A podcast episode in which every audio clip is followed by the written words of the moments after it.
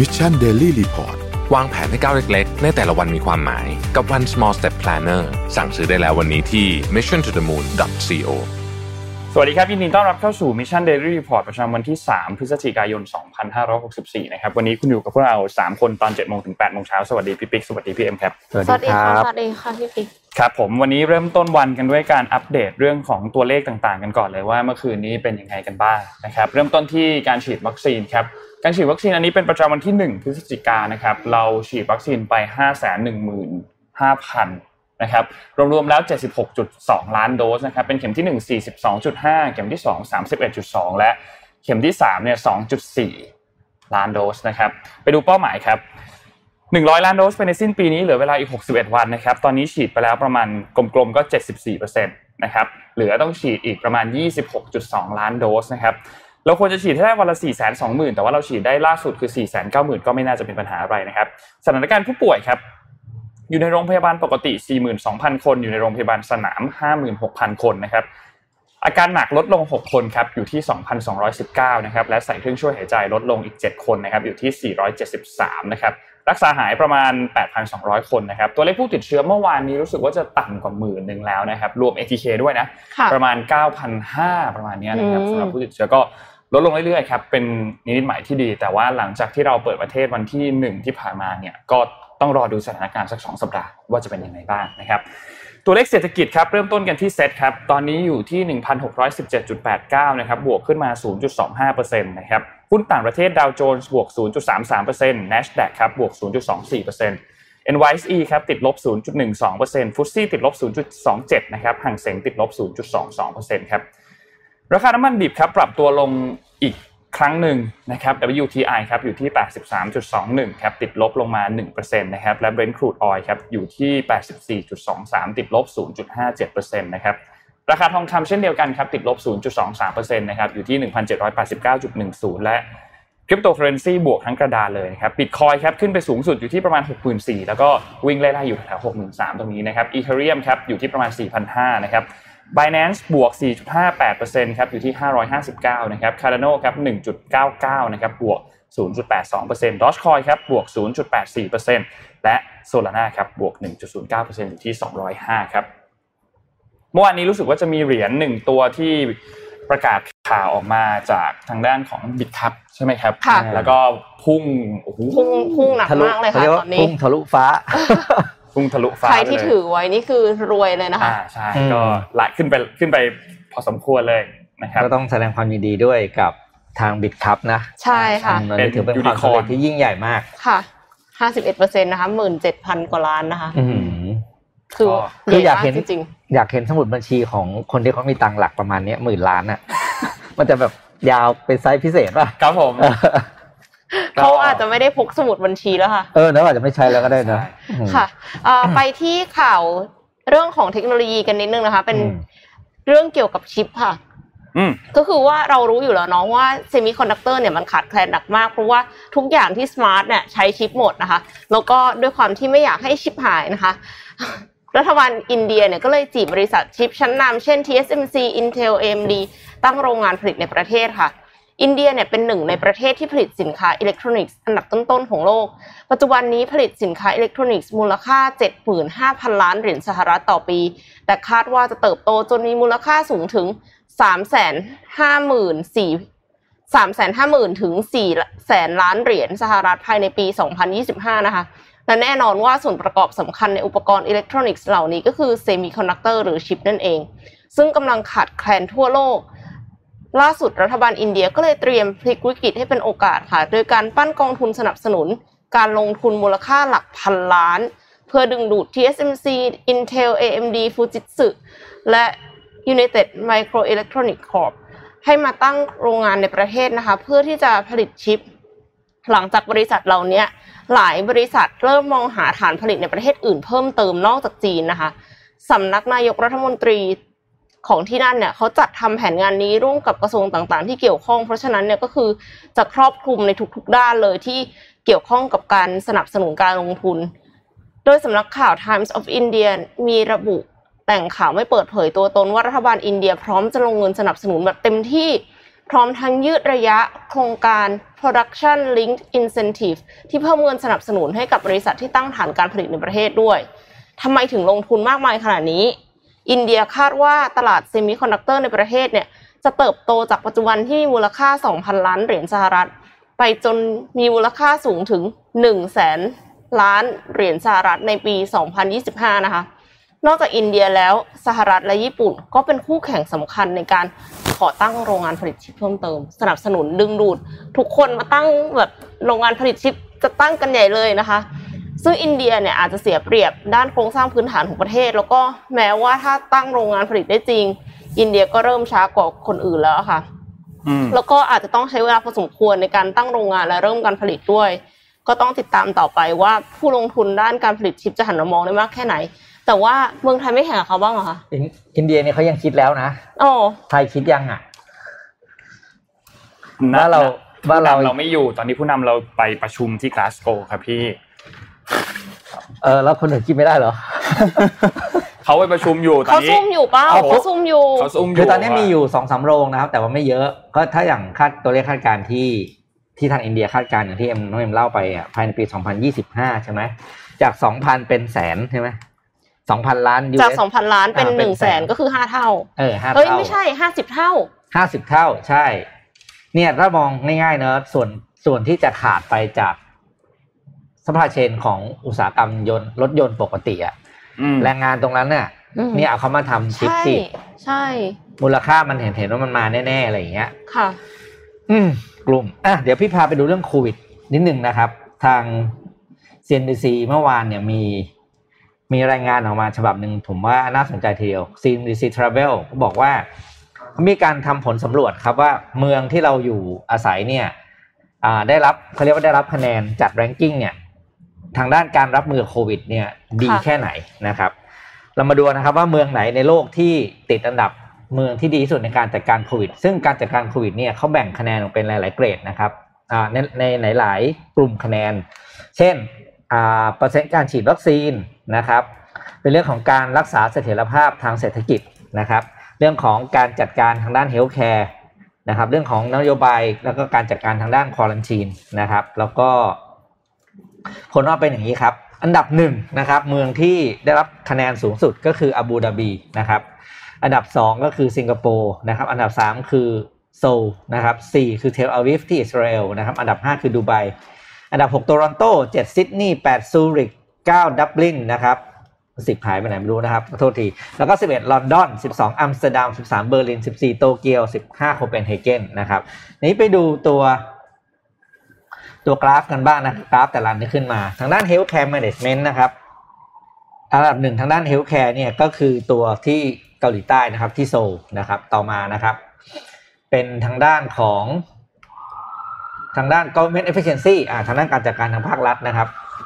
เอาโหเราไม่ได้เห็นเอฟเฟกต์นี้นานเลยเอฟเฟกต์ไม่มานานแล้วอะนะครับวัคซีนอ่าวัคซีน vaccination rate ก็คือที่อาบูดาบีนะครับ คืออันดับหนึ่งเลยตอนนี้นะครับ ต่อมาครับเป็นหน้าของ Economy Resilient นะครับ ก็คือตัวสิงคโปร์จากการได้ดีสุดด้วยคะแนนประมาณ 92%นะครับ สุดท้ายครับเรื่อง Quarantine Efficiency อย่างที่บอกก็คืออยู่ที่เบจิงนะครับที่จีนนะครับเป็นอันดับหนึ่งทางด้านนี้ นี่ก็คือ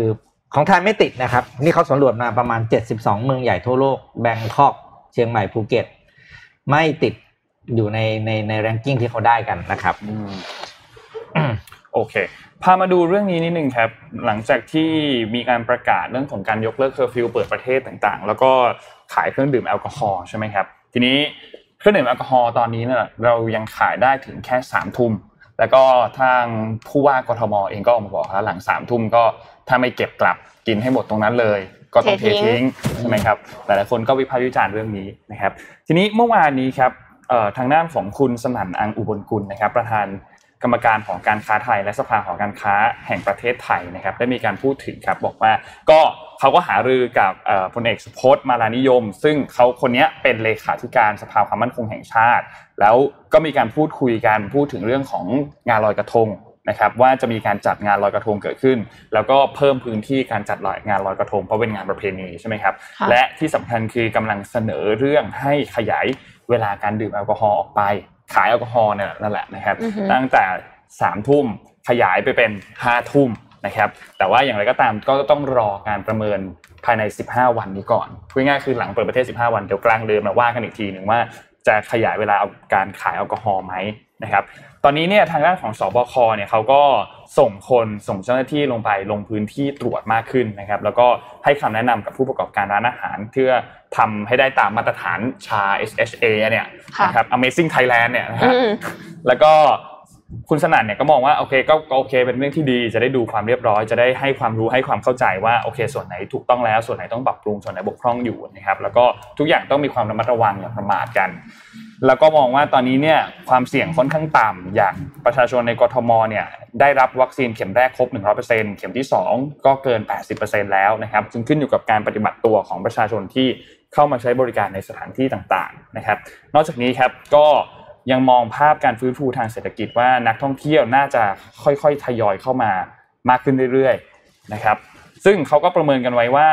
ในเดือนพฤศจิกายนและก็เดือนธันวาคมเนี่ยน่าจะมีนักท่องเที่ยวเข้ามาประมาณ 6 0 0 0 0 0 คน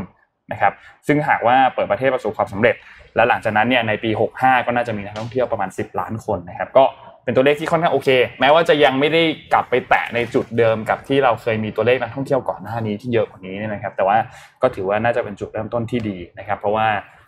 รายรายจ่ายของนักท่องเที่ยวคนหนึ่งที่เข้ามาเนี่ยค่ะก็เยอะไม่ไม่ไม่ใช่น้อยๆก็เป็นรายจ่ายที่ค่อนข้างเยอะนะครับรายจ่ายต่อหัวเนี่ยนะครับ ก็ต้องติดตามเรื่องนี้กันอย่างใกล้ชิดนะครับเราขอพาไปดูอีกเรื่องหนึ่ง คือเรื่องของวัคซีนบริจาคโมเดอร์นาอืมที่จะบริจาคให้โรงพยาบาลธรรมศาสตร์กับทางธรรมศาสตร์ เรื่องนี้รู้สึกว่าจะเป็นปัญหากันมาสักพักหนึ่งนะครับ ที่มีข่าวออกมาว่า คือก่อนหน้านี้เนี่ยเอ่อทางด้านของโรงพยาบาลธรรมศาสตร์เนี่ยเขาเหมือนพูดคุยกับพันธมิตรที่โปแลนด์ค่ะว่าจะได้รับการบริจาควัคซีนโมเดอร์นาเนี่ย 1.5 ล้านโดส ที่จะได้รับการบริจาคจากองค์กรบริหารผู้บริจาค จากโปแลนด์สุดท้ายก็ยุติลงคือเจรจาคุยกันเป็นเดือนนะอืมคุยกันเดือนหนึ่งนะครับ แล้วก็สุดท้ายก็ไม่สำเร็จ เพราะว่าติดประเด็นในเรื่องของปัญหาเรื่องเอกสารเรื่องอะไรต่างๆนะครับ ก็มีการพูดคุยกันสุดท้ายแล้วเนี่ยการบริจาคครั้งนี้เนี่ยก็ต้องเป็นอันยุติลงไปนะครับทำให้หลังจากนี้โรงพยาบาลธรรมศาสตร์เฉลิมพระเกียรติก็จะมีการดำเนินการจัดซื้อวัคซีนโมเดอร์นาเนี่ยจำนวน 5 ล้านโดสนะครับซึ่งคาดว่าน่าจะเข้ามาถึงประเทศไทยเนี่ยในช่วงเดือน ธันวาคมที่จะถึงนี้นะครับ ซึ่งก็จะให้บริการฉีดให้กับประชาชนทั้งแบบเก็บค่าบริการ แล้วก็ไม่เสียค่าบริการสำหรับประชาชนที่ไม่สามารถเข้าถึงวัคซีนได้นะครับสำหรับการยุติการรับบริจาควัคซีนจำนวน 3 ล้านโดสที่เกิดขึ้นเนี่ยนะครับ เกิดขึ้นหลังจากที่คือกระทรวงการต่างประเทศเนี่ยเขาส่งหนังสือถึงอธิการบดีมหาวิทยาลัยธรรมศาสตร์ หลักๆ ที่หนังสือที่ส่งมาเนี่ยบอกว่าการบริจาควัคซีนโมเดอร์นาจากโปแลนด์เนี่ยไม่ใช่การบริจาคแบบที่เป็นลักษณะของรัฐต่อรัฐค่ะพอไม่ใช่แบบนั้นก ระทรวงการต่างประเทศไม่ได้รับแจ้งเรื่องดังกล่าวผ่านทางช่องทางทางการทูตอย่างเป็นทางการจากกระทรวงการต่างประเทศของโปแลนด์หรือว่าสถานเอกอัครราชทูตโปแลนด์ประจำประเทศประจำประเทศไทยเนี่ยนะครับ จึงเห็นว่าการติดต่อโดยตรงระหว่างหน่วยงานของผู้บริจาควัคซีนโปแลนด์กับหน่วยงานของผู้รับบริจาควัคซีนในไทยก็คือที่มธ.เนี่ยนะครับ มันไม่ได้พอแบบนั้นไม่ได้ก็เลยต้องสุดท้ายก็ต้องยุติลงเนี่ยนะครับ นอกจากนี้ในหนังสือดังกล่าวเนี่ยก็บอกว่า มหาวิทยาลัยธรรมศาสตร์อาจจะพิจารณาหารือกับกรมควบคุมโรคกระทรวงสาธารณสุขซึ่งเป็นหน่วยงานที่รับผิดชอบโดยตรงกับเรื่องนี้ในการนำเข้าวัคซีนเข้ามารวมถึงประเด็นอื่นเช่น เรื่องของการชดเชยค่าเสียหายก็เป็นอาว่าปิดมหากาพย์เดือนหนึ่งของตัววัคซีนบริจาคจากโปแลนด์นะครับ ก็อย่างไรก็ตามอย่างน้อยข่าวดีอย่างหนึ่งเราก็จะสั่งวัคซีนโมเดอร์นานี้เข้ามาเพิ่มอีก 5 ล้านโดส ในช่วงสิ้นปีนี้เดือนธันวาคมหวังว่าจะมาถึงนะครับ โอ้ยขพี่นาปิ๊ดกว่าขไงองคะขนาดของบริจาคยังมาไม่ถึงเลยนนท์ขอครับซื้อจะมาถึงเมื่อไหร่เนาะเออก็ก็ไม่เข้าใจว่าทำไมมันถึงยากเย็นจังเนาะแล้วแบบว่า จะบอกว่ากระทรวงกระทรวงต่างประเทศเนี่ย ไม่ได้มีหน้าที่ในเรื่องของการจัดหาวัคซีนก็จริงนะอืมเราเข้าใจเพราะไม่ใช่หน้าที่กระทรวงไม่ใช่หน้าที่แต่ว่า อย่างน้อยคือช่วยอำนวยความสะดวกให้ประชาชนใช่ใช่นั้นมีวัคซีนหน่อยได้ไหมคือไอ้ขั้นตอนเอกสารราชการเอามาสมมติว่าสมมติว่าคุณมีคุณแม่จะเปลี่ยนคุณแม่จะแก้เราก็ไม่ว่ากันแต่ว่าช่วย อำนวยความสะดวกให้กระทรวงสาธารณสุขเขาหน่อยค่ะครับนั่นแหตัวละเนี้ยเขาจะตายอยู่แล้วเขามานั่งใช่จัดการเรื่องอืมจริงอะไรอย่างเงี้ยคือไม่ใช่หน้าที่แต่ทำเพิ่มได้นะ ผมว่านะมันคือมันอยู่ที่เจตนาว่าคุณตั้งใจจะทำแล้วก็เอาผลประโยชน์ของประชาชนเป็นหลักหรือเปล่า ครับ จะบอกว่าเกินหน้าที่เออมันเกินหน้าที่มันก็มันก็ไม่ใช่หน้าที่จริงแหละมันก็ไม่ผิด แต่ถ้าคุณทำหน้าเกินหน้าที่แต่ว่า ประชาชนได้ประโยชน์ เออก็ไม่น่าจะมีใครว่าคุณนะใช่ หมดไปแล้วหนึ่งเดือนกับการเจรจาเรื่องนี้ และไม่ได้เลยเลยแล้วเออคือโจทย์คือไม่ได้เลยเลยครับ ไม่ทันเลยจริงเวลามันก็ผ่านไปผ่านไปอะนั่นแหละครับ ครับนี่คือกระทรวงเสียดายแทนค่ะเพราะว่ารู้สึกว่าจริงๆเพราะสองรอบแล้วนะกระทรวงต่างประเทศที่สองรอบแล้วนะครับอืมใช่ไหมไม่นับสาธารณสุขอีกรอบหนึ่งครับนะครับ ยังไม่นับเรื่องของวัคซีนที่คุณสวแทมมี่จะบริจาคจากอเมริกานี่ก็เงียบไปเลยนะเอออ แม่เดี๋ยวเราเดี๋ยวเดี๋ยวเอ้ยมีคอมเมนต์บอกว่ากระทรวงการต่างประเทศก็ชี้แจงเรื่องนี้มาแล้วเหมือนก็กันเดี๋ยวช่วยเราลองหาข้อมูลเออกันดูจะได้แบบ ทุกคนจะได้เข้าใจตรงกันว่าเกิดอะไรขึ้นอะไรอย่างเงี้ยนะค่ะอืมเอ่อไปต่อที่เรื่องของ Metaverse กันนิดนึงแล้วกันค่ะ Meta อืมหรือว่าเดิมก็คือชื่อ Facebook เนี่ยนะคะ พัฒนาผิวหนังอัจฉริยะค่ะ เพื่อที่จะให้สัมผัสกันได้ หรือว่าสัมผัสกับวัตถุต่างๆ ในโลก Metaverse ได้ เพราะว่าอย่างที่เราเข้าใจกันค่ะ ปัจจุบันนี้เนี่ย เวลาที่เราอยากจะ เข้าสู่ความเป็น Metaverse โลก Metaverse เนี่ยเราก็ใส่แว่น VR ใช่ไหมคะเสร็จแล้วเราก็เห็นเหมือนกับ 360 องศาอืมอ้าวแต่ว่าเวลาที่สมมุติว่าเล่นเกมต่อยมวยหรืออะไรอย่างเงี้ย มันก็คือแตะกันไม่ได้ ยกตัวอย่างแบบนี้นี่คนอาจจะไม่อยากโดนแตะได้ แต่ว่าก็คือมันก็จะรู้สึกว่าไม่เรียวอะอืมมันแบบเหมือนกับว่าเจอพี่ปิ๊กสวัสดีค่ะพี่ปิ๊กอืมแต่ว่าไม่ไม่สามารถที่จะแบบ สัมผัสได้อะไรเงี้ยค่ะ ก็จะรู้สึกว่ามันก็เหมือนเป็นจออีกจอหนึ่งเท่านั้นเอง แต่ว่าถ้าสมมติว่าเราถูกสัมผัสได้อย่างที่เอ็มเคยอ่านข่าวไปข่าวหนึ่งว่าเขาทำให้คนรู้สึกเหมือนกับถูกกอดจากแบบญาติผู้ใหญ่หรือใครที่เราอยู่กันไกลๆอะอีกซีกโลกหนึ่งได้เนี่ย มันจะให้ความรู้สึกอีกระดับหนึ่งเลยนะคะ ล่าสุดมาร์คซักเคอร์เบิร์กเนี่ยเขาบอกว่ากำลังพัฒนาเซ็นเซอร์ระบบสัมผัสรุ่นใหม่ และวัสดุเนี่ยเป็นพลาสติก สามารถทำงานร่วมกันในโลก Metaverse ได้เป็นอย่างดีนะคะ โดยพัฒนาร่วมกับนักวิทยาศาสตร์จากมหาวิทยาลัยคาร์เนกี้เมลอน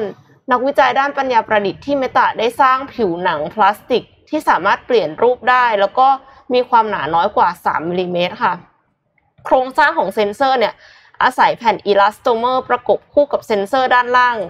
โครงสร้างแบบนี้จะทำให้ตัววงจรแยกออกจากผิว แล้วก็การซ่อมบำรุงเมื่อผิวชำรุดก็คือเพียงแค่ลอกออกเท่านั้น ตัวเซ็นเซอร์เองเนี่ยมีความหนา 3มิลลิเมตรสามารถอ่านค่าแรงกดได้ 400 ครั้งต่อวินาที คือถี่มาก แล้วก็ตัวผิวเนี่ยมีความทนทานประมาณ 50,000 ครั้ง ก็คือ 50,000 ครั้งก็เปลี่ยนผิวใหม่ อืมอะไม่เป็นไร ก็เปลี่ยนใหม่เพ ราะเขาบอกว่าเราออกแบบเซ็นเซอร์สัมผัสที่มีความละเอียดสูง แล้วก็ทำงานร่วมกับมหาวิทยาลัยคาร์เนกีเมลอนเพื่อสร้างผิวหนังอัจฉริยะที่บางมากทำให้เข้าใกล้วัตถุเสมือนจริง แล้วก็การโต้ตอบทางกายภาพใน Metaverse ไปอีกขั้นหนึ่ง อันนี้คือสิ่งที่มาร์คซักเคอร์เบิร์กโพสต์บน Facebook นะคะเมื่อวันจันทร์ที่หนึ่งที่ผ่านมา ผิวหนังผิวหนังอัจฉริยะอันนี้ค่ะเขาได้รับการทดสอบจากหุ่นยนต์ที่ถือผลไม้เนื้ออ่อน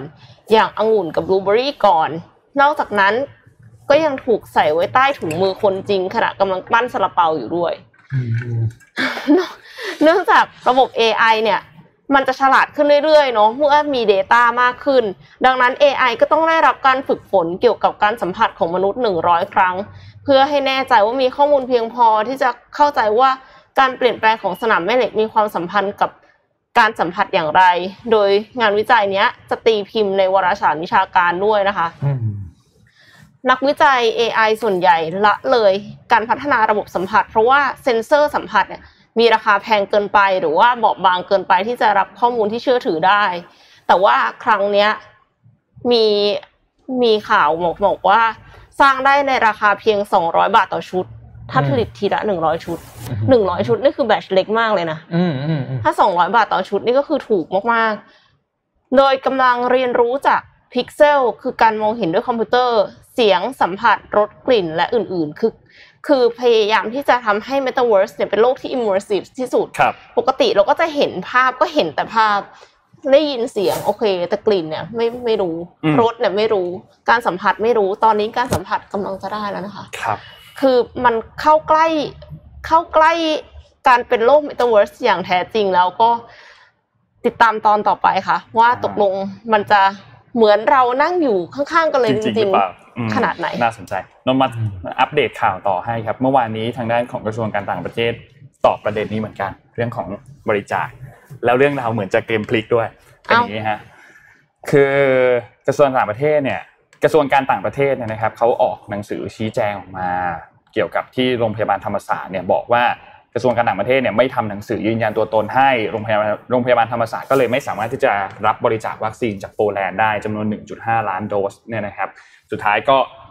ก็ยุติการบริจาคลงไปใช่ไหมครับ ทีนี้เขาบอกว่าตัว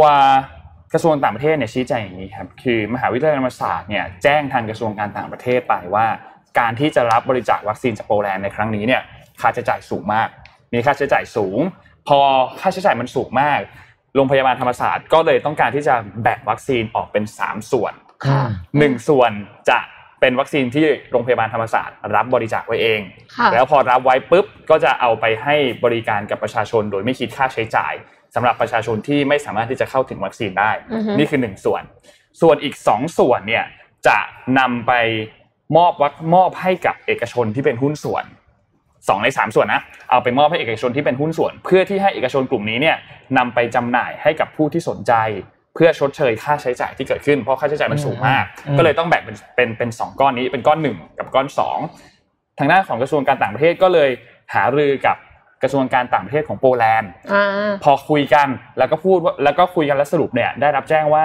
ไม่อนุญาตให้นำวัคซีนที่ได้รับบริจาคมาเนี่ยเอาไปขาย ถ้าจะเอาไปขายเนี่ยฝ่ายทางไทยเนี่ยต้องได้รับเขาสิ่งที่เรียกว่า market authorization ก่อน จากบริษัทที่เป็นผู้ผลิตหรือเป็นตัวแทนจำหน่ายของตัววัคซีนโมเดอร์นาอันนี้ซึ่งไทยยังไม่ได้ เพราะเพราะว่าเรานี้เป็นเป็นการบริจาคไม่ได้พูดคุยว่าจะเอามาขาย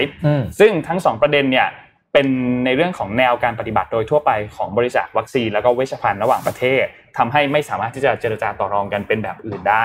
นะครับ นอกจากนี้ทางด้านของตัวแทนบริษัทวัคซีนเองก็ได้แจ้งทางกระทรวงการต่างประเทศในลักษณะเดียวกันว่า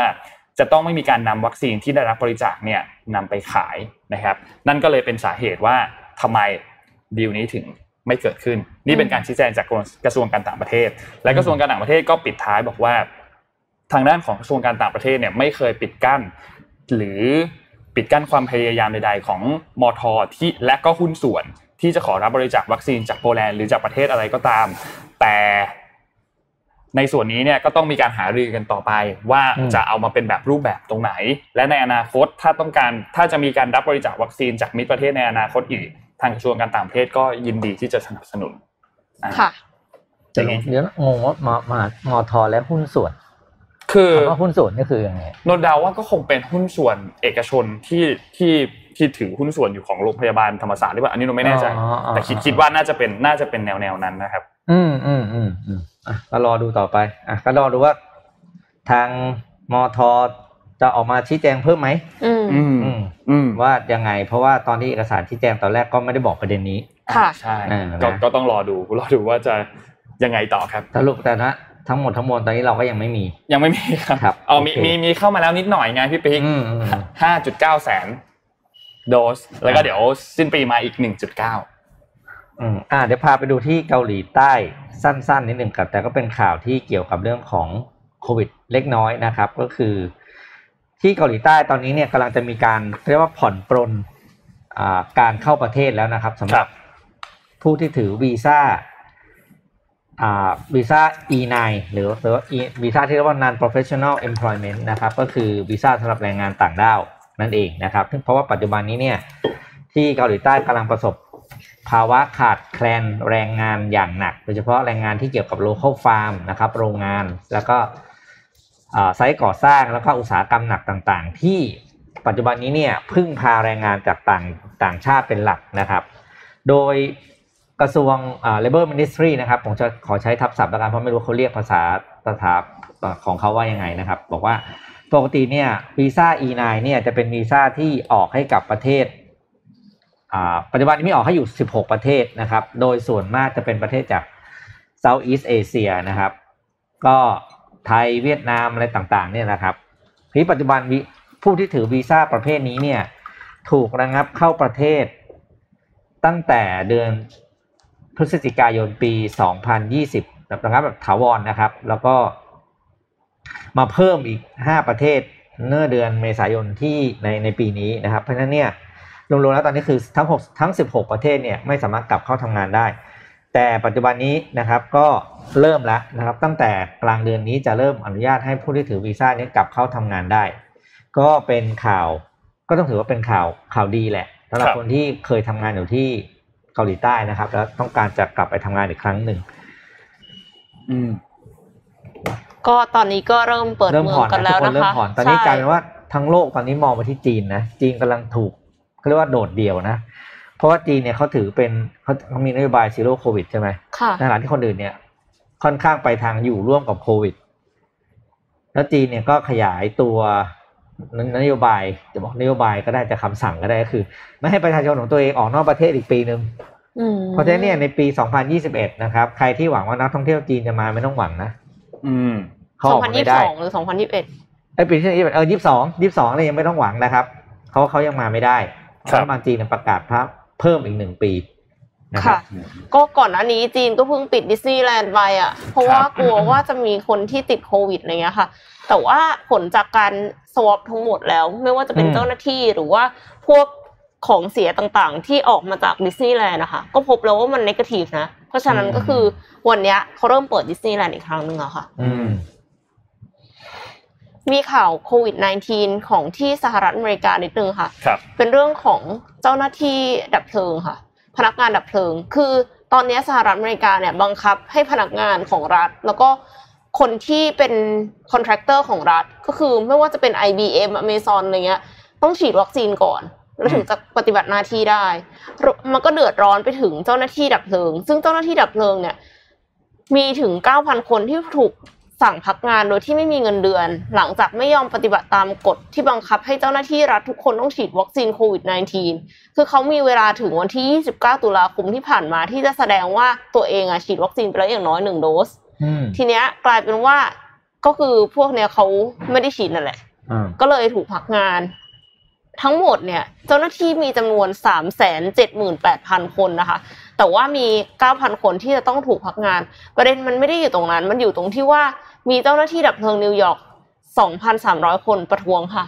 ประท้วงคือขอลาหยุดนับตั้งแต่มีการสั่งให้ฉีดวัคซีนโควิด -19 แล้วก็มีมีบทสัมภาษณ์เนี่ยเขาสัมภาษณ์คนที่ประท้วง เขาบอกว่าเขาอะไม่ได้เป็น anti vaxxer นะอืมเขา pro วัคซีน แต่ว่าเขาอะ anti mandate เขาไม่ต้องการให้มีการบังคับให้ฉีดวัคซีนอืมถึงแม้ว่าตัวเขาเองอะเขาก็จะเขาก็ฉีดวัคซีนด้วยเหมือนกันอืมก็เลยเป็นเป็นห่วงมากค่ะว่าสหรัฐอเมริกาจะไปยังไงต่อ เพราะว่าคือขนาดบังคับขนาดเนี้ยคนก็ยังไม่ฉีดอืมก็ยังไม่ฉีดเลยที่เขาเลือกจะไม่ฉีดโอ้แล้วก็ยังประท้วงกันอยู่นะคะ ก็คอยดูต่อไปว่ายังไงต่ต้อองต้องรอดูต่อครับอืมนนท์พามาเจ็ดโมงครึ่งนิดนึงครับ วันนี้วันนี้เราวันพุธ นะครับก็จะมี Money Mission ภารกิจรอบรู้เรื่องเงินทอง by SCB นะครับเมื่อสัปดาห์ที่แล้วเนี่ยเราพูดถึงเรื่องอคติของการลงทุนกันอยู่ใช่ไหมครับแล้วด้วยความที่ครั้งที่แล้วเนี่ยมันเยอะมากมันมี 4 ตัวแล้วมันค่ะยาวมากเราก็เลยแบ่งเป็น2อืม2วันนี้เราก็จะมาพูดถึงอีก 2 ตัวที่เรายังไม่ได้พูดเมื่อสัปดาห์ที่แล้ว นะครับเรื่องของอคติในการลงทุนเนี่ยนะครับก็คือเรื่องของอคติในการที่เราจะเลือกสินทรัพย์ต่างๆ ในการลงทุนเมื่อเราศึกษาพิจารณาวิเคราะห์ข้อมูลต่างๆ แล้วเนี่ยก็มักจะเกิดขึ้นใน 2 ขั้นตอน เรื่อง 2 ขั้นตอนก็คือ home bias อคติที่ทำให้รู้สึกว่านักลงทุนรู้สึกว่าสินทรัพย์ใกล้ตัวเนี่ยน่าลงทุนมากกว่านี่เราพูดถึงไปแล้ว แล้วก็ อีกอันหนึ่งก็คืออคติ recency bias อคติที่นักลงทุนเนี่ยมีพฤติกรรมการเกาะกระแสที่ร้อนแรงอะไรที่แบบโอ้โหอะไรกำลังมาก็เข้าไปเกาะเข้าไปเกาะนะครับโดยให้น้ำหนักกับข้อมูลที่ได้รับมาล่าสุดเนี่ยมากเกินไปสามคือ anchoring bias นะครับอคติที่เกิดขึ้นจากการให้ความสำคัญกับข้อมูลหรือประสบการณ์ที่เราได้รับมาก่อนหน้ามากเกินไป จนเราเชื่อไปเป็นแบบนั้นนะครับ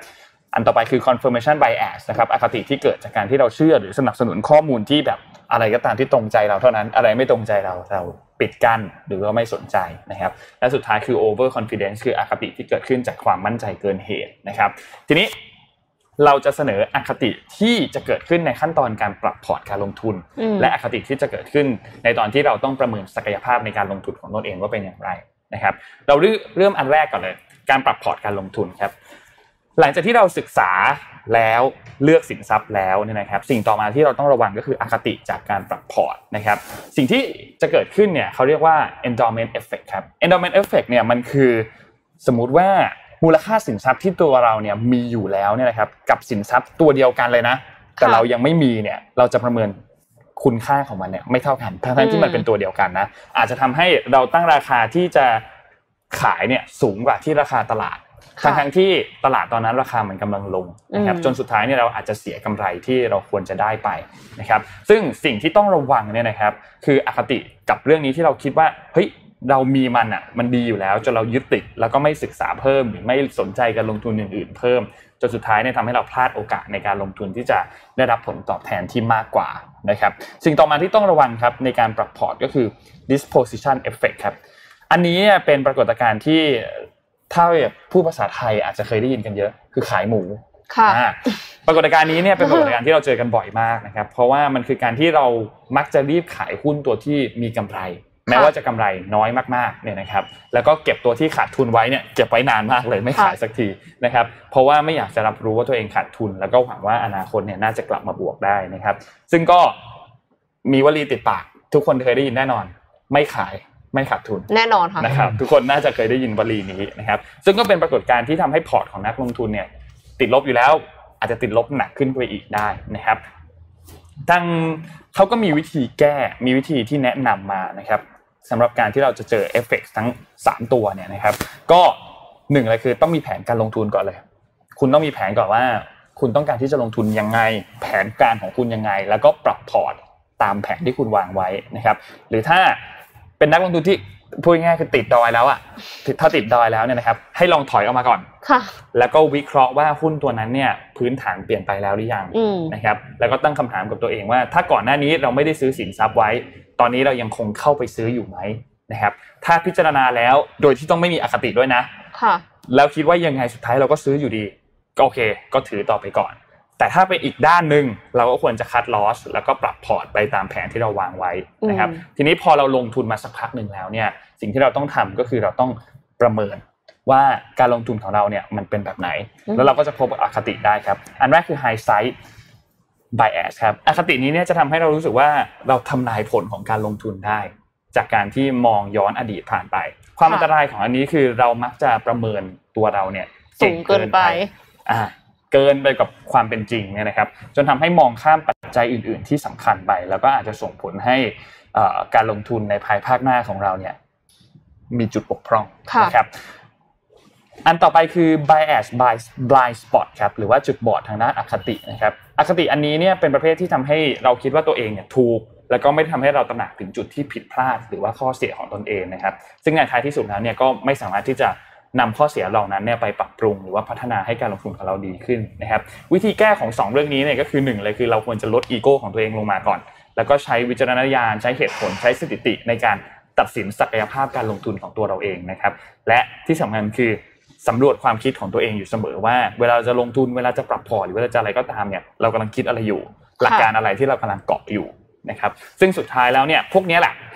อคติเหล่านี้แหละครับคือสิ่งที่ทำให้พอร์ตการลงทุนของเราเนี่ยยังไม่ไปไหนสักทีนะครับอืมแล้วก็อคติเหล่านี้เนี่ยไม่ได้เกี่ยวข้องกับแค่เรื่องของการลงทุนเท่านั้น แต่มันยังสามารถนำไปใช้เกี่ยวกับเรื่องของการประกอบกิจการการทำธุรกิจการตัดสินใจทางการเงินด้านอื่นๆได้ด้วยนะครับเพราะฉะนั้นเราก็ควรที่จะสำรวจความคิดตัวเองอยู่เสมอ แล้วก็อย่าใช้อารมณ์ตัดสินแทนเหตุผลนะครับในการโดยเฉพาะอย่างยิ่งในเรื่องของการลงทุนนะครับ ก็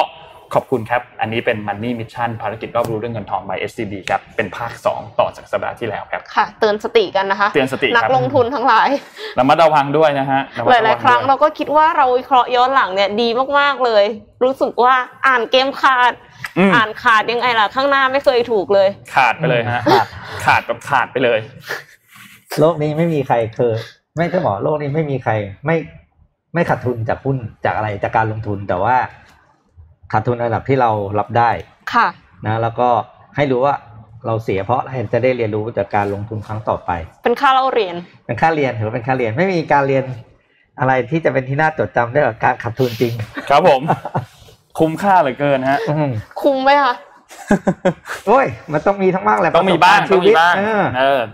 ก่อนที่จะกำไรเราก็ต้องเคยขาดทุนมาบ้างครับ มันเป็นประสบการณ์ชีวิต ไม่มีใครเคยหัวเราะ ไม่มีใครเกิดมาหัวเราะขอร้องไห้นะเอ็ม อ๋อจเสีริยงบครัค่ะบจริงค่ะ เฉียบครับ เพราะฉะนั้นเนี่ยก็ไม่มีใครรวยก่อนเจ๊งหรอกต้องต้องโดนกันบ้าง ค่ะอะไหนๆก็พูดเรื่องเจ็ดโมงครึ่งของการลงทุนจาก จากจาก SCB แล้วนะครับ ก็มีหนังสือมาแจกด้วยวันนี้อยากให้ทุกคนเขียนเข้ามาว่า ทุกวันนี้ทุกคนลงทุนอะไรกันอยู่บ้างเอาง่ายๆแบบนี้แหละนะครับ วันนี้มี OKR Diary นะครับ My OK My OKR Series ของอาจารย์นพดลมันแจกให้ห้ารางวัลนะครับ ก็เป็นสมุดไว้บันอ่าเป็นสมุดไว้บันทึกนะครับ ว่าปีในแต่ละปีเนี่ยหรือว่าแต่ละช่วงช่วงเวลาของชีวิตเรามี OKR อะไรบ้างนะครับ แล้วก็มี progress อย่างไรนะครับ มีเขียนโน้ตเขียนอะไรทำไว้สวยงามทีเดียวนะครับ อาจารย์นพดลผู้เป็นหนึ่งใน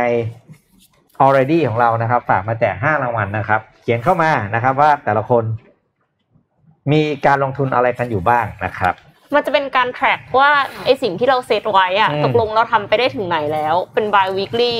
ก็คือวีคที่หนึ่งถึงวีคที่สิบสามแล้วสุดท้าย result quarterly เป็นยังไงอะไรเงี้ยค่ะอืมมันดีมากเลยถ้าคนที่แบบทำ OKR อยู่แล้วอะแล้วหลาย ๆ ครั้งคือเราแบบบันทึกไว้ในมือถือเสร็จแล้วเราก็จำไม่ได้ว่าเราเอาไว้ตรงไหนอืมเออแต่ว่าอันเนี้ยคือมันเป็นสมุดที่เราไม่ได้จำเป็นจะต้องพกไปไหนนะน่าจะเอาไว้ที่บ้านก็ได้อะไรเงี้ยแล้วก็ เพราะมันแท็ก weekly อยู่แล้วอะมันไม่track daily เราก็คอยบันทึกลงไปว่าเป็นยังไงบ้างสมมติว่าเราอยากจะออกกำลังกายอะอืมอยากจะวิ่งอืมกี่โล week ที่หนึ่งวิ่งไปได้เท่าไหร่ week ที่สองวิ่งไปได้เท่าไหร่รวมรวมรวมรวมกันแล้ว เกินร้อยหกสิบอืมกิโลหรือเปล่าอะไรเงี้ยแล้วถ้าใครที่เคยฟังพอดแคสต์ของอาจารย์นพดลเนี่ยอาจารย์นพดลจะคอยอัปเดตเป้าหมายของตัวเองอยู่เสมอ ใช่ใช่ถ้าคุณจะคิดว่า คุณจะหาไอดอลสักคนในการมีวินัยในการใช้ชีวิตและขยันทำโอเคอาตามอาจารย์นพดลเลยครับถูกคนเลยฮะอันนี้คือถูกคนละตามอาแล้วจารย์นพดลเลยครับอาจารย์นพดลเนี่ยจะคอยอัปเดตเป้าหมายตัวเองอยู่เสมอทุก ๆ สัปดาห์เลยรู้สึกถ้าถ้าเราจำไม่ผิดคือจะอัปเดตทุกๆเสาร์อาทิตย์อืมจะคอยอัปเดตว่าเขาขยับขึ้นมาเท่าไหร่แล้วขยับขึ้นมากี่เปอร์เซ็นต์แล้วจากเป้าหมายอืมเลยอย่างเงี้ยเราอาจจะรู้สึกผิดนิดนึงนะเวลาเราใช่ตามใช่ใช่แกคือเราเอาเอาฟังแล้วเรารู้สึกผิดนิดนึงอยู่แล้วเพราะว่าบางทีเราไม่ได้อัปเดตทุกสัปดาห์เนาะ แต่ว่ามันเป็นเรื่องสำคัญมากนะสำหรับการตั้งเป้าหมาย คือการมาติดตามผลนี่แหละใช่ค่ะค่อยๆติดตามผล เพราะว่าบางทีเราติดตามผลกันทุกปีทุกปีเนี่ยมันมันมันช้าระยะเกินห่างไปนานค่ะเกินไปเนาะคือถ้าสมมติว่าเราจะเปลี่ยนอะเราก็เปลี่ยนไม่ทันละมันก็เสียไปละปีหนึ่งใช่อืมพอแบบทำแบบเป็นทุกสัปดาห์แบบอาจารย์นพดลนี่ก็โอ้โหยอดเยี่ยมยอดเยี่ยมเลยสุดจริงยอดๆนี่เยี่ยมจะบอกให้อ่าเล่มนี้จะบอกว่าเดี๋ยวเพิ่มเติมเล่มนี้ไม่ใช่หนังสือนะครับเล่มนี้เป็นไดอารี่ นะครับเพราะฉะนั้นเนี่ยอ่าก็จะเป็นบางๆอย่างนี้แหละ แต่ว่ามีทุกอย่างให้คุณเขียนได้และมีคำแนะนำในการใช้อยู่ที่หน้าแรกนะครับ แต่ถ้าจะดูเรื่องของเกี่ยวกับการวัดผลอะไรต่างๆอาจารย์นพดลมีหนังสือโดยเฉพาะครับค่ะไปไปหาได้ personal OKR น่านะครับ อันนี้อันนี้เป็นไดอารี่นะครับ อันนี้ไม่ใช่หนังสือเดี๋ยวจะเข้าใจผิดกันค่ะก็ขอบคุณอาจารย์นพดลนะครับ ผมไปถ่ายมาได้ห้าเล่มครับผมตอนแรกถ่ายสามแต่เอาไปเลยห้านี่โเคต้องแชร์โพสต์ก่อนหรือก่อนนะ ถึงจะแชร์ก่อนตบแชร์ได้ก่อนด้วยนะครับแชก็ร์ก่อนเดี๋ยวสมมูลจะจัดการให้นะครับ โอเค อะเดี๋ยวพี่พาไปดูเรื่องที่ลงทับสาระไปละ ดูเรื่องไม่ไม่ค่อยเป็นสาระบ้างนะครับ วันนี้มีประวัติเพลงเพลงหนึ่งมาเล่าให้ฟัง เป็นเพลงที่จะบอกว่าเป็นวิธีเป็นการทำเพลงที่น่าทึ่งมากนะครับอ่านนท์กับเอ็มรู้จักเพลง somewhere over the rainbow ไหมเคยได้ยินค่ะ ครับ อ่านะครับ วันนี้จะมาเล่าประวัติเพลงนี้ให้ฟังนะครับ เพลงนี้เนี่ยก็คือคนที่แต่งก็คือผู้ชายคนนี้นะครับ ชื่ออิสราเอลอิช คามาคาวิโวโอเลนะครับเขาเป็นคนฮาวายนะนี่คือชื่อภาษาฮาวายนะนะอ๋อครับนะยาวมากค่ะชื่อแกก็จะเป็นประมาณนี้นะครับ คนนี้อ่าเขาเกิดเมื่อวันที่ 20 พฤษภาคมปี 1959 นะครับ ก็ก่อนที่อเมริกาจะรวมฮาวายเข้าเป็นรัฐที่ 50 ของเขานะครับ ตอนวัยเด็กเนี่ยเป็นคนที่มีพรสวรรค์ทางด้านการร้องเพลงมากนะครับ แล้วก็หัดเล่นอูคูเลเล่เองนะครับ กับพี่ชายนะครับ แล้วก็โตขึ้นมาก็ฟอร์มวงขึ้นมาเป็นวงดนตรีชื่อ The The Makaha Sons นะครับ เป็นดนตรีสไตล์ฮาวาย มีอัลบั้มถึง 15 อัลบั้มนะครับ ประเด็นอยู่ตรงนี้ครับ ในปี 1988 ตอนตีสามฮะตอนตีสามนะครับ ค่ะคามาคาวิโวโอเล่เนี่ยโทรหาสตูดิโอที่ฮอนโลลูบอกว่า ต้องการจะอัดเพลงเพลงหนึ่งทันทีเดียวนี้ ไปเปิดตีสามนะครับตีสามฮะ ทุกคนต้องจินตนาการว่าตอนนั้นตีสามก่อนนะ ไอ้เจ้าเอ่ออะไรนะอ่าเจ้าเจ้าเบอร์โตซามิลานเบอร์โตซาเจ้าของสตูดิโอบอกว่าสิบห้านาทีเขาก็ไปถึงที่สตูดิโออ่าแล้วก็ไปเปิดสตูดิโอรอ แล้วก็เจอผู้ชายคนหนึ่งเดิมเขาบอกเกิดมาเขาไม่เคยเห็นใครตัวใหญ่ขนาดนี้มาก่อนก็นั่นแหละตัวใหญ่จริง เพราะว่าตัวของคุณอ่าคุณอิชเนี่ยอิชคือฉายาของเขานะครับ คุณอิชเนี่ยสูง 188 เซนน้ำหนักมากถึง 343 กิโลอืมเดินเข้ามาพร้อมกับอูคูเลเล่ตัวหนึ่ง เดินหายเข้าไปในห้องอัดนะครับ ค่ะ ร้องเพลงนี้เทคเดียวแล้วก็กลับบ้านเลย อ๋อ แล้วก็เพลงเนี้ยก็กลายมาเป็นเพลง somewhere over the rainbow นะครับ อย่างที่เราฟังอยู่ เพลงนี้เนี่ยถ้าหาฟังได้ก็เป็นเพลงประกอบภาพยนตร์ในหลาย ๆ เรื่องนะครับ เช่น Meet Joe Black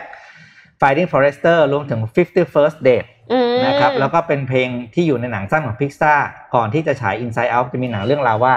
อ่าอ่า เคยได้ยินจากเรื่องนี้แหละ นั่นแหละครับ นี่แหละก็เพลงเนี้ยแหละนะครับ เพลงเนี้ยเอ๊ะที่เต้าคือเทพมากคือตัดเทคเดียวเทคเดียวตีสามแล้วเสเสียงที่เราได้ยินนี่คือเป็นเสียงของคนนี้เลยหรือว่าคนนี้เลยไม่ครับใช่คนนี้เลยคนนี้เลยนะครับอ๋อเทคเดียวเนี่ยเหรอคะใช่ทีสามเนี่ยเหรอคะอืมไม่เคยฟังสุดยแล้วอดก็อ่านึกแต่ว่าไม่ตัวออกเขาเองเนี่ยก็เสียชีวิตไปแล้วนะครับในปี 1997 นะครับ แล้วก็เมื่อ 20 พฤษภาคมปีที่แล้วเนี่ย Google Doodle เนี่ยได้วาดภาพของคามา คามาบิโบโอเลนเพื่อเป็นเกียรติในช่วงเดือนเทศกาล Asian Pacific American Heritage นะครับค่ะแล้วเมื่อเดือนมีนาคมปีนี้เองนะครับ เพลง Somewhere Over the Rainbow เนี่ยก็ได้รับการเขาเรียกว่าเขาเรียกว่ายกย่องว่าเป็นหนึ่งใน 25 เพลงทรงคุณค่าที่สุดของอเมริกาอืมนะครับ ไปหาฟังกันได้นะครับ เพลงนี้ก็เป็นเพลงที่ถ้าเป็น original version ต้องเป็นเพลงที่เล่นด้วยอูคูเลเล่ตัวเดียวนะครับ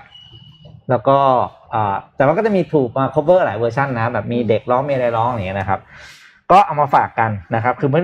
เนี่ยมันผ่านเข้ามาในฟีดแล้วพี่มันคือเอ้ยเก็บมาเล่าให้ฟังดีกว่า คือโหดจริงตรงเทคเดียวด้วยแหละแล้วก็กลับบ้านเลย โหดตรงตีสามด้วยเอค่ะอตีสามด้วยนะครับตีสามด้วยอืมอะโอเคครับเอามาฝากกันเรื่องไร้สาระแบบนี้เออเดี๋ยวเดี๋ยวเดี๋ยวตอนอืมขับรถกลับบ้านต้อง ต้องเปิดฟังซะหน่อยอืมตะกี้นนท์พยายามเสิร์ชเราเลยเราพยายามแบบพยายามฟังอยู่แต่ว่าโอเคอืมเดี๋ยวเดี๋ยวเดี๋ยวต้องไปนั่งตั้งใจฟังอีกทีหนึ่งอ่าครับพามาดูเรื่องนี้นิดนึงครับ งานประชุม COP ค่ะ26นะครับสำคัญมากค่ะอะโอเคงานนี้เป็นงานที่สำคัญแล้วทุกคนก็ทราบอยู่แล้วว่าเป้าหมายหลักของงานนี้ก็คือเกี่ยวกับเรื่องของการเปลี่ยนแปลงทางสภาพภูมิอากาศค่ะใช่ไหมครับซึ่งงานประชุมในครั้งนี้เนี่ยเขาเขายังไม่จบหรอกเขาเพิ่งเริ่มต้นกัน เท่านั้นเอง อันนี้นี่คือรูปจริงหรือว่ารูปรูปจริงรูปจริงรูปจริงรูปจริงมีคลิปวิดีโอด้วยรูปเนี้ยจริงๆแล้วมีคลิปวิดีโอด้วยคือดูทำไมมันดูภาพแปตัดลต่อกเลยๆนะอะเออใช่เหมือนอะเหมือนพูดมันจริงภาพนะตัดต่อเลยเหมือนสีตัวสุดนะไม่เท่ากันนะสีท่านสุดนายกเนี่ยเหมือนสแตนดี้เลยเหมือนแค่เอาสแตนดี้ท่านนายกไปวางเลยนะอันนี้แบบไม่ได้นะคือภาพมันเป็นอย่างนี้จริงสองคนข้างๆอะเป็นคือดูคนแสจริงงสิดูแล้วแสงแล้วเขาก็แบบว่ามองกันและกันเออแล้วเสร็จแล้วตรงกลางนายกไม่มีอะคือแล้วดูแล้วดูนะดูแสงที่ลงมาที่สูตรของเอ่อบริสบริสจอห์นสันใช่ไหมใช่ครับซ้ายใช่นะแล้วคนขวาผมไม่แน่ใจว่าใคร คือแสงมันไม่เท่ากันไงใช่ใช่สีสูตรคนละสีด้วย แต่เราไม่ว่ากันเราไม่ว่ากันอ่านี่อันนี้เป็นภาพจริงแต่ว่าไม่ได้นี่เราแค่บอกว่า ถ้าใครตัดต่อบอกว่าไม่เนียนนะอ่าแต่ถ้าเป็นภาพจริงเราโอเคอยู่แล้วเพราะว่าภาพจท่ารินงไปประชุมจริงๆอ่าภาพนี้ภาพจริงภาพนี้ภาพจริงนะครับทีนี้เอ่อเดี๋ยวเรื่องของตัวเนื้อหาต่างๆ ว่าแต่ละประเทศเขาจะพูดถึงอะไรกันบ้างเนี่ยเรารองานจบแล้วเดี๋ยวเรามาสรุปให้ฟังกันอีกทีหนึงค่ะแต่ว่าเราพูดถึง 2 ประเด็นที่เกิดขึ้นในช่วงเวลาตอนนี้ก่อนเรื่องแรกเนี่ยก็คือด้วยความที่ทุกคนเนี่ย ที่เข้าร่วมนะครับก็ร่วมลงนามแล้วก็ให้สัญญาบันกันในความตกลง Paris Agreement เนี่ยนะครับในปี 2015 นะครับหลักๆก็คือต้องการร่วมมือกันลดการปล่อยก๊าซเรือนกระจกให้ได้มากที่สุดนะครับแล้วก็ลดทำให้ net zero greenhouse gas emission เนี่ยก็กลายเป็นศูนย์นะครับทีนี้เรื่องประเด็นอันนี้เนี่ยนะครับในหลาย ๆ ประเทศเขาก็ออกมามีท่าทีขยับกันพอสมควร ก็คือประกาศว่าตัวเองเนี่ยจะทำให้ก๊าซเรือนกระจกสุทธิเนี่ยกลายเป็นศูนย์ ภายในปีเท่าไหร่เท่าไหร่บ้างเนี่ยนะครับ ก็มีบางประเทศที่ทำสำเร็จแล้ว อย่างที่ภูตานทำสำเร็จแล้วนะครับอืมซูรินาเมทำสำเร็จแล้วนะครับ ก็ต้องบอกว่า 2 ที่นี้เนี่ยเป็นพื้นที่ที่มีป่าไม้หนาแน่น แล้วก็ใช้พลังงานหมุนเวียนนะครับ แล้วก็เป็นประเทศที่ carbon negative ด้วย negative ด้วยเนกาทีฟด้วยสุดนะครับยอดแล้วก็ถัดจากตรงนั้นมาก็จะเป็นฟินแลนด์นะครับฟินแลนด์เนี่ยตั้งเป้าภายในปี 2035 นะครับออสเตรียออสเตรียกับไอซ์แลนด์เนี่ยไปภายในปี 2040 เยอรมนีกับสวีเดนในปี 2045 นะครับแล้วก็มีอีกหลายประเทศเลยที่ทำในปี 2050 ไม่ว่าจะเป็นที่สหภาพยุโรป ญี่ปุ่น แคนาดา เกาหลีใต้ สเปน เดนมาร์ก นิวซีแลนด์ บราซิล กัมพูชา เมียนมา มาเลเซีย เวียดนาม ออสเตรเลีย นอร์เวย์ อเมริกา เหล่านี้ก็ปี 2050 นะครับ 2053 มีตุรกี จีน รัสเซีย อินโดนีเซีย ซาอุดิอาระเบีย เนี่ย มีในปี 2060 นะครับ ไทย เนี่ย คือปี 2065 นะครับ แล้วก็ เป็นการทางคาร์บอนเนี่ยในปี 2050 นะครับ แล้วก็อินเดียในปี 2070 นะครับ นี่ก็เป็นท่าทีล่าสุดที่หลาย ๆ ประเทศเนี่ยขยับตัวเลขกันขึ้นมานะครับ ที่จะต้องการให้ก๊าซเรือนกระจกเนี่ยสุทธิเนี่ยนะครับกลายเป็นศูนย์นะครับ ซึ่งมันมีวัฒกรรมหลายอันที่ถูกพูดถึงในงานประชุมครั้งนี้พอสมควร แต่ว่าอันหนึ่งที่ได้รับการ พูดถึงมากที่สุดในช่วงเวลาตอนนี้ แล้วก็เป็น headline news ของหลาย ๆสำนักข่าวก็คือ การไม่มาเข้าร่วม G20 แล้วก็ COP 26 ของจีนเมื่อวานนี้โจไบเดนเองก็ก็ก็มาตามนัดครับโจไบเดนเองก็บอกมาพูดถึงทางด้านของรัสเซียออกมาพูดถึงซาอุดิอาระเบีย แล้วก็โดยเฉพาะอย่างยิ่งคือจีนเนี่ยนะครับว่ากำลังทำผิดพลาด จากการที่ skip the group of 20 ก็คือไม่มาประชุม G20 แล้วก็ไม่มาประชุมใน COP 26นะครับ ซึ่งก็ต้องบอกว่าจีนเนี่ยเป็นหนึ่งในเขาเรียกว่าผู้นำของโลกละกันนะครับ แล้วก็สุดท้ายเนี่ยไม่ได้เข้ามาร่วมงานในครั้งนี้นะครับ ก็ทำให้โจไบเดนเนี่ยเขาก็พูดถึงบอกว่า they have lost an ability to influence people around the world and the people here in at COP ก็คือเขาเขาเสียโอกาสที่จะแบบ มา influence คนให้จัดการเกี่ยวกับเรื่องของสิ่งแวดล้อม ทั้งคนในที่ดูกันอยู่ในทั่วโลก รวมถึงคนที่อยู่ในงานครั้งนี้ด้วยนะครับ แล้วก็อันนี้เนี่ยเป็นเป็นเขาเรียกว่ามันเป็น important task ที่ทั่วทั้งโลกอะกำลังต้องการที่จะจัดการกับเรื่องนี้อยู่ให้ความสำคัญกับเรื่องนี้อยู่นะครับ ซึ่งมันเป็นปัญหาที่แบบคือทุกคนกำลังให้ความสนใจอยู่ แล้วคุณแบบ walk away ออกไปอะไรเงี้ยไม่ได้เข้ามาร่วมประชุมไม่ได้เข้ามา น่าสนไม่ไม่ได้เข้ามาสนใจอะไรเงี้ย ก็ ก็เลยนั่นแหละ มีภาควิจารณ์มีกระทบกระทั่งกันนิดหน่อยนะครับแต่ว่าหลังจากนี้เนี่ยจะเป็นยังไงก็ต้องก็ต้องรอติดตามกันต่อไป แต่ว่าโจไบเดนเองก็บอกว่า I I it doesn't have to be conflict we expect him to play by the rules ก็คือก็ก็เราต้องการให้ให้เขาแบบทำตามกฎอะต้องการให้เขา ทำตามกฎไม่ได้อยากจะมีความขัดแย้งไม่ได้อยากจะมีอะไรกันอยู่แล้ว ไม่อยากเลยนะคะ ไม่อยากไม่อยากไม่อยากเลยไม่อยากไม่อยากโอเคแต่พูดถึงนะแต่ไม่อยากไม่อยากไม่อยากความขัดแย้งก็นั่นแหละครับหลังจากนี้ก็ต้องรอดูครับว่าการประชุมที่ยังเหลืออีกหลายวัน รู้สึกว่าจะสิ้นสุดในวันที่ 12 พฤศจิกายนนะครับ ยังมีอีกหลายวันก็ต้องรอติดตามดูว่าการประชุมจะเป็นอย่างไร จะมีหัวข้ออะไรที่ถูกพูดถึงขึ้นไปอีก เพราะว่าบอริสจอห์นสันเองก็บอกว่าถ้างานประชุม COP 26 ครั้งนี้ล้มเหลว การภารกิจที่จะกอบกู้โลกในเรื่องของสิ่งแวดล้อมในเรื่องของการเปลี่ยนแปลงทางสภาพภูมิอากาศ ก็ล้มเหลวตามไปด้วยเช่นเดียวกันนะครับ เพราะฉะนั้นเป็นงานประชุมที่สำคัญแล้วก็น่าติดตามมากครับคือจริง ๆ แล้วอะจีนเนี่ยเอาจริงมากๆเลยนะคะ เรื่องการลด carbon emission อะใช่ใช่ใช่คือเป็นประเทศที่แบบเหมือนกับยอมเสียสละ การเติบโตทางเศรษฐกิจบางส่วน เพื่อที่จะให้ตัวเองสามารถที่จะ achieve carbon neutrality ได้ด้วยซ้ำดังนั้นคือการที่โจไบเดนพูดแบบนี้นี่อืมนะก็แรงแรงอยู่ แรงอยู่ก็คือจริง ๆ จีนเขาก็ออกมาเรียกร้องเขาบอกว่าประเทศที่เจริญแล้วประเทศที่ร่ำรวยอะค่ะ คือไม่ใช่เพียงแค่ว่าตัวเองอะจะต้องรับผิดชอบต่อสิ่งที่ตัวเองสัญญา แต่ต้องช่วยเหลือประเทศเล็ก ๆ ช่วยเหลือประเทศที่ยากจน ให้เขามีโอกาสได้ทำ เอทำให้คาร์บอนมันลดลงได้ด้วยคือเหมือนกับว่าเขาก็ไม่ได้มีเทคโนโลยีเขาไม่ได้มีโน้ตฮาวดังนั้นประเทศที่มีความร่ำรวยแล้วก็มีเทคโนโลยีเนี่ยก็ควรจะเอาเทคโนโลยีเหล่านี้ไปช่วยประเทศที่ยากจนเพื่อที่จะให้เขาสามารถทำกิจกรรมทางเศรษฐกิจได้เหมือนเดิม โดยที่ลดการปล่อยก๊าซคาร์บอน ก็เจ็บเจ็บดีเจ็บดีครับค่ะ นั่นแหละฮะ ไปที่การปล่อยลดการปล่อยก๊าซคาร์บอนนะคะ ด้วยรถยนต์ไฟฟ้าค่ะ เทสลาเปิดตัวตู้ชาร์จที่บ้านรุ่นใหม่ค่ะ หัว J1772 นะคะ ชาร์จรถยนต์ไฟฟ้าได้ทุกยี่ห้อในอเมริกาเหนือ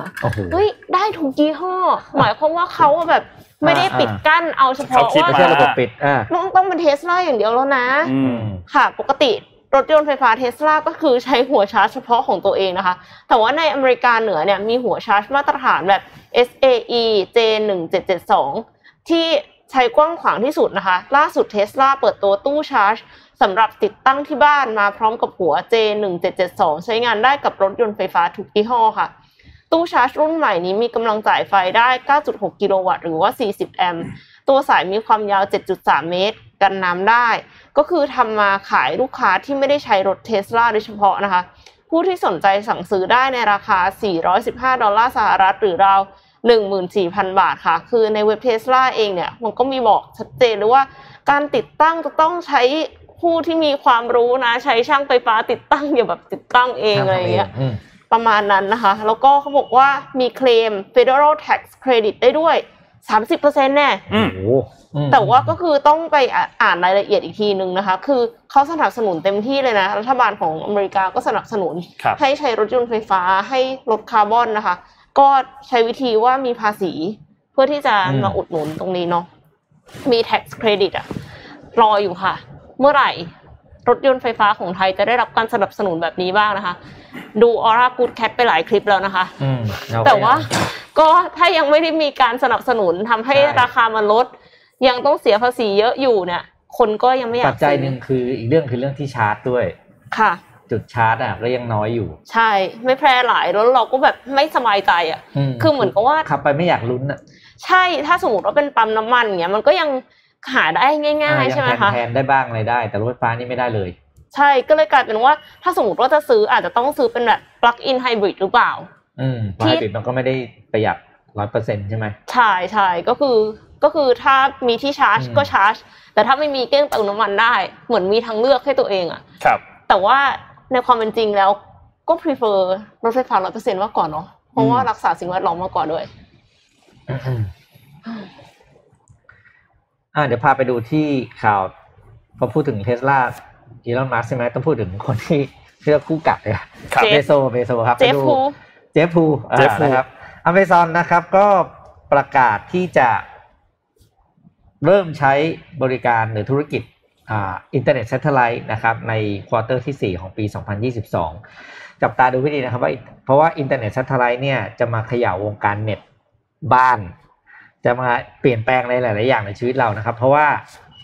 คุณไม่ต้องพึ่งสายสัญญาณแล้วอ่าแล้วก็ไม่ต้องพึ่งเสาเสาสัญญาณที่เป็นเครือข่ายในในบนพื้นดินแล้วค่ะเพราะสัญญาณอินเทอร์เน็ตเนี่ยมันลงมาจากฟ้าแปลว่าถ้าคุณแหงนหน้าที่เห็นฟ้าเนี่ย คุณมีเน็ตใช้ นะครับคือปัจจุบันเมื่อก่อนเนี่ยมันจะมีโทรศัพท์ยี่ห้อหนึ่งชื่อ Iridium ใครทันไหม Iridium มันคือใช้เทคโนโลยีนี้เลยนะครับ แล้วก็เขาหายไปนานแล้วอะคือครับคิดว่าเพราะมันแพงแล้วก็มากชื่ไงอธาตุไม่ใช่ชื่อธาตุชื่อเดียวกันเลยชื่อ Iridium อ๋อเนี่ยเนี่ยแล้วเออแล้วก็ไปอยู่แบบว่าเขามันดอกมันเป็นโทรศัพท์สำหรับพวกที่ชอบไปแบบอเมซอนอะอะป่าอเมซอนไปแอฟริกาที่ที่นั่นไม่มีสัญญาณแล้วเขาใช้แบบเนี้ยที่มันแพงมากเพราะว่ามันเป็น satellite เน็ตแต่ว่าต่อไปมันจะเป็น เทคโนโลยีมันจะพาให้เรื่องที่มันเคยแพงมากเนี่ย มันเป็นทุกคนเข้าถึงได้นะครับ โดยแผนการนี้เนี่ยทางอเมซอนเนี่ยจะปล่อยนะครับ ตัวตัวดาวเทียมแม่นะครับ คือชื่อ Kuiper Z 1กับ Kuiper Z 2นะครับ ขึ้นไปเป็นตัวตัวหลักนะครับ แล้วก็จะเป็นตัวสัญตัวตัวโครงข่ายหลักของสัญญาณดาวเทียมบนผ่านเครือข่ายดาวเทียมนะครับ โดย สองตัวนี้จะเป็นโปรโตไทป์ขึ้นไปก่อนนะครับ แล้วก็การปล่อยจรวดเนี่ยจะใช้ตัวจรวดในรูปเนี้ยนะครับ ขึ้นเป็นตัวตัวตัวพาเจ้า satellite นี่ขึ้นไปต่ออีกทีหนึ่งโดยตั้งเป้าว่าจะลงทุนมากกว่าหนึ่งหมื่นล้านเหรียญในการพัฒนาเครือข่ายเจ้าตัวคุยเปอร์ตัวนี้นะครับ แล้วก็จะเริ่มใช้งานจริงได้เนี่ย เมื่อ Amazon มีปล่อยดาวเทียม satellite เนี่ยขึ้นขึ้นสู่วงจรระบบวงโคจรเนี่ยห้าร้อยเจ็ดสิบแปดดวงนะครับ ก็ถ้าปล่อยไปจนถึงเนี่ยจนถึงปีหน้าห้าร้อยเจ็ดสิบแปดดวงจากวันนี้นะจนถึงปีหน้าเนี่ยก็ถือว่าวันเกือบสองดวงนะอืมปล่อยทีมากค่ะถูกไหมครับ เพราะว่าปีหนึงวันสามร้อยสิบห้าวันแหละโอ้เออก็คือเขาปล่อยวันหนึ่งเกือบ อืมนั่นแหละ แล้วก็ทั้งหมดของเครือข่ายนะครับ Amazon Internet Satellite เนี่ยจะมีดาวเทียมทั้งหมดนะครับ โครงการนี้คือ3,236 Satellite ด้วยกันอ่าก็ครอบคลุมทุก พื้นที่ทั่วโลกนี่ตอนนี้จะกลัวว่า s a t เท l ไลท์ของอีลอนกับของเจฟจะมาชนกันอ่าจะมาชนกันหรือเปล่าอืมหวังว่าจะไม่เกิดคงไม่เกิดขึ้นหรอกแบบคงนั้นคงไม่เกิดขึ้นหรอกมันมันไม่น่าจะเกิดขึ้น แต่ว่านะครับก็นั่นแหละครับกำไรของคนใช้ฮะจริงกำไขค่ะอผู้บริโภค แล้วก็เขาเรียกว่าไงนะเขาเรียกว่าต่อไปนี้เนี่ย ไม่มีการบล็อก VPN IP แล้วนะบล็อกไม่ได้นะอ่าคุณรู้แล้วเหรอว่า อันนี้คือเป็นเรื่องอันอ๋อแต่นี่คืออีกนี่ เพื่ออีกด้านหนึ่งของของตัวมันเองเนี่ย รัฐบาลหลาย ๆ ประเทศกลัวนะครับ ค่ะ ควบคุมไม่ได้แล้วเขาควค่ะบควบคุมไม่ได้เลย แล้วก็คนที่ควบคุมข้อมูลทุกอย่างก็คือตัว Amazon กับดาวเทียมของของลูกพี่ครับ เพราะเครือข่ายคุณไม่ใช่เครือข่ายของเขาแล้วไงใช่อืมนะครับนี่เป็นสิ่งที่เดินทางด้านอีกด้านหนึ่งก็มีความน่ากลัวนะ ไม่ใช่ไม่น่ากลัวอืมอืมพาไปดูข่าวกีฬากันนิดนึงครับ ก็กีฬาช่วงนี้คอนเต้ฟุตบอล คอนเต้มาแล้วคอนเต้มาละโอ้โหนนท์ยิ้มแล้วคันนี้ยิ้มเลยอืมคอนเต้มาละอืมก็คือหลังจากที่คือเมื่อวานเมื่อวันเสาร์อาทิตย์ที่ผ่านมาที่เป็นสเปอร์เจอแมนยูวันนั้นเนี่ยอืมแล้วแมนยูชนะ3-0เนี่ยจริงๆ แล้ววันนั้นเป็นเกมเซอร์ไ a เ a ลเกมนะฮะอ่าขมัอนงคืโออสเล่ควิตเกมเลยนะของโอเล่คนหนึ่งถ้าอยู่คนหนึ่งของไปทั้งโอเล่และของทั้งโค้ชสเปอร์คือนูโน่เลยอ่าใครแพ้คือไปโดนไล่แน่นอนออกแน่นอนอืมใครชนะเป็นโค้ชคุมต่ออืมแต่คนแพ้มีของรางวัล คือได้คอนเต้มาคุมอ่าน่าจะเป็นแบบนั้น วันนั้นน่าจะเป็นแบบนั้น สุดท้ายก็เป็นสเปอร์ครับที่ไล่ทางด้านของนูโนเอสปริโตซันโตออกจากการเป็นโค้ชของทีมนะครับ แล้วสุดท้ายก็ได้อันโตนิโอคอนเต้ครับเข้ามาคุมทีมในช่วงกลางฤดูกาลแบบนี้นะครับ ก็น่าติดตามว่าว่าผลงานจะเป็นอย่างไร ส่วนทางด้านเมื่อคืนนี้แมนยูก็ไล่ตีเสมออัตแลนตาได้อีกครั้งหนึ่งจากคนเดิมเลยคือโรนัลโดอืม ยิงสองลูกพี่แบกนะครับจริงโดนนำก่อนหนึ่งศูนย์โรนัลโดอ่าตามเสมอให้หนึ่งหนึ่งโดนนำอีกสองหนึ่งโอ้โหโรนัลโดตามเสมอให้ตอนช่วงทดเวลาบาดเจ็บเป็นสองสองอืมนะครับ ก็ก็น่าติดตามมาก ส่วนอีกข่าวหนึ่งที่น่าสนใจคือทางด้านนิวคาสเซิลครับนิวคาสเซิลหลังจากที่ปลดสตีฟบรูซออกไป จุกปลดโค้ชของไปเนี่ยนะครับ แล้วก็มีการเทคโอเวอร์เนี่ยนะครับ ก็ตอนนี้มีข่าวหนาหูมากว่าติดต่อกับอูนายเอเมอรี่อยู่ นะครับแต่สุดท้ายแล้วก็เหมือนว่าทางด้านของอูนายเองก็ออกมาให้ข่าวว่ายังไม่ได้มีแบบ confirm offer มานะครับอืมก็เพราะฉะนั้นก็น่าติดตามว่าสุดท้ายแล้วจะได้โค้ชเป็นใครนะครับเพราะว่าตอนนี้ก็ยังเป็นรักษาการชั่วคราวอยู่สำหรับโค้ชของนิวคาสเซิลนะครับจะได้มาตอนจบฤดูกาลหรือเปล่า เพราะว่าก็มีข่าวเยอะมากว่าช่วงปีใหม่ตลาดนี้เนี่ยจะมีการเสริมทีมเยอะมากของนิวคาสเซิลนะครับอืมหลังจากที่รอซื้ออยู่ใช่หลังจากที่เทคโอเวอร์ไปเนี่ยนะครับก็ น่าติดตามครับสำหรับพรีเมียร์ลีกปีนี้น่าจะน่าจะสนุกสนานปีนี้อาจจะยังไม่เท่าไหร่ปีหน้าปีหน้าปีหน้าน่าจะสนุกนะครับ ปีนี้ก็พอได้นะอ่าปีนี้ก็พอได้แต่ว่ามันลุ้นอีกอย่างหนึ่งลุ้นว่าโค้ชคนไหนจะไปอะอ่าใช่มันเป็นลุ้นตรงนั้นมากกว่า แฟนๆแมนยูก็คงลุ้นก็คงลุ้นเอ่อ โซชากันอยู่อ่าว่าสุดท้ายแล้วโซชาจะยังอยู่ต่อไหมหรือว่าจะไปไหนดีนะครับ แต่ว่าช่วงนี้โซชาก็ยังอยู่รอดต่อไปได้เพราะว่าโรนัลโดก็ save เขาจริงๆนะคอยยิง save ช่วยช่วยโค้ชตลอดนะฮะอืมมันเหมือนบอลเตะไล่โค้ชไปเนี่ย เฮ้ยเอาเอามีเขามีจริงๆนะเตะไล่มีโค้ชมีอะมีมีมีจริงแต่ก่อนหมายความว่าไงอะคะคือเตะไล่โค้ชคือสมมติว่านักเตะในทีมไม่ชอบโค้ชคนนี้แล้วอะอ๋อก็รู้สึกว่าแบบโค้ชคนนี้ไม่เก่งหรือโค้ชคนนี้แบก็บเล่นงงๆไปอะไรอ่าอย่างเล่นเงี้ยเออแบบไม่มีแผนการทำทีมอะไรอย่างเงี้ยบางทีนักเตะหยุดก็งานประท้วงก็แบบไม่ไม่หยุดลงไปเตะไม่ได้หยุดประท้วงลงไปเตะได้แหละแต่ว่าครับทำผลงานได้ไม่ดี ลงไปอะทำตัวแปลงเรียกแปลงร่างเป็นบอลอบตอะเฮ้ยอ่าใช่ใช่ใช่ส่งผิดมั่งอะไรมั่งอะไรอย่างเงี้ยแล้วก็พอโค้ชไปเปลี่ยนโค้ชใหม่ปุ๊บโอ้โหเป็นคนละคนอยู่เลดียก็เก่งอืมเออมันมันเหมือนว่าอยู่เดียวเหมือนกับเมืองที่จากสีแดงเป็นสีฟ้าปุ๊บอยู่ดีก็สีฟ้าเลย อ่าใช่เอออย่างนั้นเลยเหมือนอันนี้มันเป็นสิ่งที่เราเรียกกันว่าบอลเปลี่ยนโคชบอลอ่าเปลี่ยนบอลโค้เปลี่ยชนโค้ชบอลเปลี่ยนโค้ชก็จะลีดีก็จะเล่นดีขึ้นมาทันทันทันทีทันใดอะไรอย่างเงี้ยก็ ก็รอดูครับสำหรับฟุตบอลปีนี้ว่าจะเป็นยังไงฮะเพราะว่าตลาดฟุตบอลนี่วุ่นวายเดี๋ยวนี้แฟนบอลรอไม่ได้ความสำเร็จ ใช่ไม่ไม่รอนานเหมือนเมื่อก่อนละอืมอะไม่ครบถ้วนไม่รอเหมือนแฟนผมบอลเมื่อก่อนนี่ลิเวอร์พูสิบปีห้าปีสิบปีรอได้นะเดี๋ยวนี้รอไม่ได้แล้วอะอืมครับอะครบถ้วนวันนี้ โอเคนนท์นนท์ครบแล้วครับค่ะอืมน่าน่าจะครบถ้วนแล้ว เดี๋ยวยังไงเราพบกันอีกครั้งหนึ่งในวันพรุ่งนี้นะครับ วันนี้เราขอบคุณสปอนเซอร์ครับ ขอบคุณ SCB ครับผู้สนับสนุนแสนใจดีของเรานะครับ อยู่เรามาอย่างยาวนานมากๆนะครับ ขอบคุณ SCB มากๆนะครับ และขอบคุณโทรศัพท์ด้านหน้าพี่เอ็มครับ Samsung Galaxy Z Fold 3 5G นะครับ ที่สุดของสมาร์ทโฟนจอพับ ประสิทธิภาพสูง เหมาะทั้งการทำงานและก็ความบันเทิงนะครับ และขอบคุณ Oris ครับ ก็เข้าสู่บรรยากาศการเฉลิมฉลองนะครับในเดือนช่วงปลายปี พฤศจิกายนเดือนธันวาคมแบบนี้นะครับก็เป็นเทศกาลแห่งความสุขหลายๆท่านมองหาของขวัญก็ Oris เนี่ยก็เตรียมให้ทุกคนเนี่ยมาซื้อช้อปปิ้งของขวัญกันได้นะครับค่ะใครที่ยังไม่มีไอเดียของขวัญ Oris ก็อยากจะเชิญชวนทุกท่านเนี่ยเข้ามาแวะชมนาฬิกานะครับมีหลายคอลเลกชันเลยนะครับแล้วก็นำเข้ามาเป็นพิเศษ โดยเฉพาะในช่วง high season แบบนี้ด้วยนะครับใครที่อยากหาข้อมูลเพิ่มเติม หาข้อมูลเพิ่มเติมกันได้ที่เว็บไซต์ tocaderotown.com นะครับรับรองว่าได้ของขวัญที่ทรงคุณค่า แล้วก็ถูกใจผู้รับอย่างแน่นอนนะครับสุดท้ายขอบคุณท่านผู้ฟังทุกๆท่านด้วยครับที่ติดตาม Mission Daily Report ทุกๆเช้านะครับก็ยังไงก็ตามพรุ่งนี้วันพุธพฤหัสเราก็พบกันอีกวันศุกร์เราก็พบกันอีกเดือนนี้ไม่มีวันหยุดเลยเดือนนี้ไม่มีวันหยุดครับเราพบกันทุกวันทุกวันเลยนะครับ ก็ จะหาสาระมา